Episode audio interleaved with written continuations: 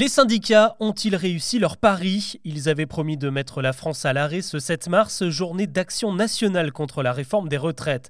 Alors y avait-il autant de monde que prévu dans la rue? La grève a-t-elle été suivie et va-t-elle se poursuivre? On fait le point ensemble. Bonjour à tous et bienvenue dans Actu, le podcast qui vous propose un récap quotidien de l'actualité en moins de 7 minutes. 250 000 manifestants à Marseille, 100 000 à Bordeaux, 50 000 à Lyon. Dès ce midi, les patrons des syndicats annonçaient des un record de mobilisation depuis le début de la lutte contre la réforme des retraites. En réalité, selon les villes, les chiffres de janvier dernier étaient parfois supérieurs à ceux d'aujourd'hui, mais peu importe, la France a été littéralement bloquée aujourd'hui, à en croire les rapports qui remontent des grévistes. Dans la fonction publique, un quart des agents ont cessé le travail. Dans le scolaire, entre 30 et 60% des profs sont restés à la maison selon les chiffres officiels et ceux des syndicats.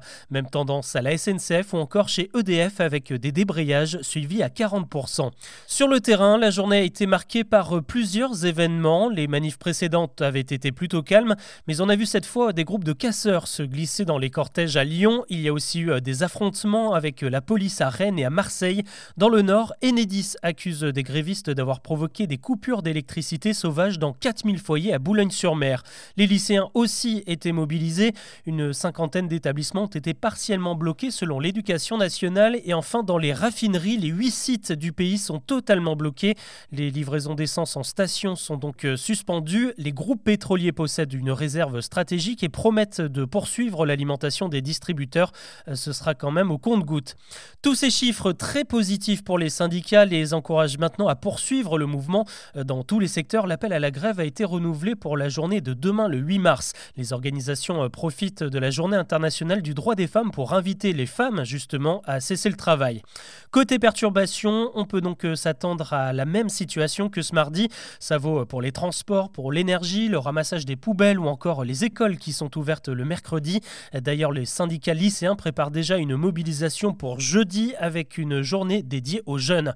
Du côté du gouvernement, le dialogue est rompu. D'ailleurs, les syndicats ont prévu d'envoyer une lettre au président dès ce soir pour demander à être reçus dans les prochains jours. Ça ne les empêche pas de continuer à mettre la pression. En plus de la grève reconductible, une nouvelle journée de manifestation est déjà annoncée pour ce samedi. En attendant, les discussions avancent du côté du Sénat où l'article 7, celui qui doit consacrer le recul de l'âge légal de départ à 64 ans, est examiné aujourd'hui. Les débats devraient se poursuivre une partie de la nuit. Comme vous le savez sûrement déjà d'ailleurs, le projet va ensuite être examiné par une commission mixte paritaire, 7 députés et 7 sénateurs censés euh, trancher sur la rédaction finale du texte. On apprend que cette commission se réunira dès la semaine prochaine, le 15 mars. L'actu, c'est aussi ce message fort avant la journée internationale des droits des femmes demain. Hier soir, la première ministre Elisabeth Borne était invitée sur France 5 et elle en a profité pour annoncer le remboursement des protections hygiéniques réutilisables. Alors ça concerne autant les serviettes hein, faites en tissu que les culottes ou les coupes menstruelles. Par contre, il faudra les acheter en pharmacie car euh, c'est la sécurité sociale qui les prendra en charge. La mesure va prendre encore un peu de temps avant de s'appliquer, le temps de l'inscrire au budget 2024. Ce sera donc pour l'année prochaine. Autre info, Elisabeth Borne va reprendre la parole demain pour annoncer euh, plusieurs mesures contre les violences faites aux femmes et notamment sur leur protection et leur prise en charge. La Croix-Rouge va-t-elle devoir se retirer de certaines régions en crise? Euh, Ce matin dans la presse suisse, le président de l'organisation s'est dit très inquiet. Il lui manquerait entre 500 et 700 millions d'euros pour euh, pouvoir continuer à secourir les populations cette année. La faute à une chute considérable des dons. Ça va encore pour intervenir en Ukraine, un conflit euh, très médiatisé, mais la Croix-Rouge n'a plus les moyens pour euh, continuer ses opérations en Afghanistan, au Yémen ou encore en Syrie, récemment touché par un séisme.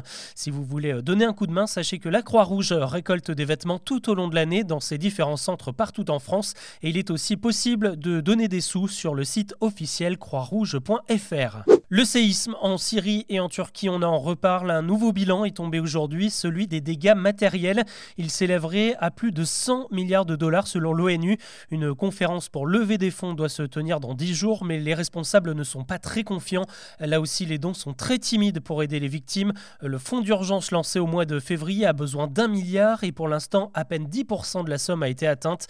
Le dernier bilan humain en Syrie et en Turquie fait état de 52 000 morts. L'actu ce mardi nous emmène aussi en Iran avec cette question que se passe-t-il dans les écoles de jeunes filles là-bas? Euh, Depuis l'automne dernier, elles ont été ciblées par des opérations d'empoisonnement. 230 établissements ont été touchés et 5000 écolières ont dû être prises en charge pour des maux de ventre, des vomissements ou encore des malaises. Pour les membres de l'opposition, c'est le gouvernement qui serait responsable. Le but serait de semer la peur dans les écoles qui sont en première ligne dans la contestation face au régime islamique. On a notamment vu beaucoup de jeunes filles enlever leur voile pour défier les intégristes. Et pourtant, ce matin, le ministère de l'Intérieur iranien a annoncé l'arrestation de plusieurs suspects. On ne sait pas encore qui ils sont ni ce qui les aurait poussés à agir. Les images avaient beaucoup choqué en mai dernier, des familles aspergées de gaz lacrymogène, des scènes d'émeutes, des coups de matraque aussi. Presque un an après le fiasco de la finale de la Ligue des champions de foot au Stade de France, l'UEFA annonce qu'elle va rembourser les billets achetés par les fans de Liverpool. Dans la confusion et à cause des spectateurs munis de faux billets, des milliers de vrais supporters avaient été refoulés du stade et n'avaient pas pu assister au match. Allez, on termine avec une somme folle, 130 millions de dollars. C'est la somme que Netflix va débourser pour reproduire sa prochaine comédie romantique. Elle s'intitule Paris Paramount et elle est signée Nancy Meyers. Alors si ça ne vous dit rien, sachez que c'est une pro de l'exercice. Hein. C'est à elle qu'on doit notamment The Holiday avec Jude Law, Kate Winslet et Cameron Diaz. Et niveau casting, là aussi, elle compte se lâcher avec Scarlett Johansson, Michael Fassbender, Owen Wilson et Penelope Cruz.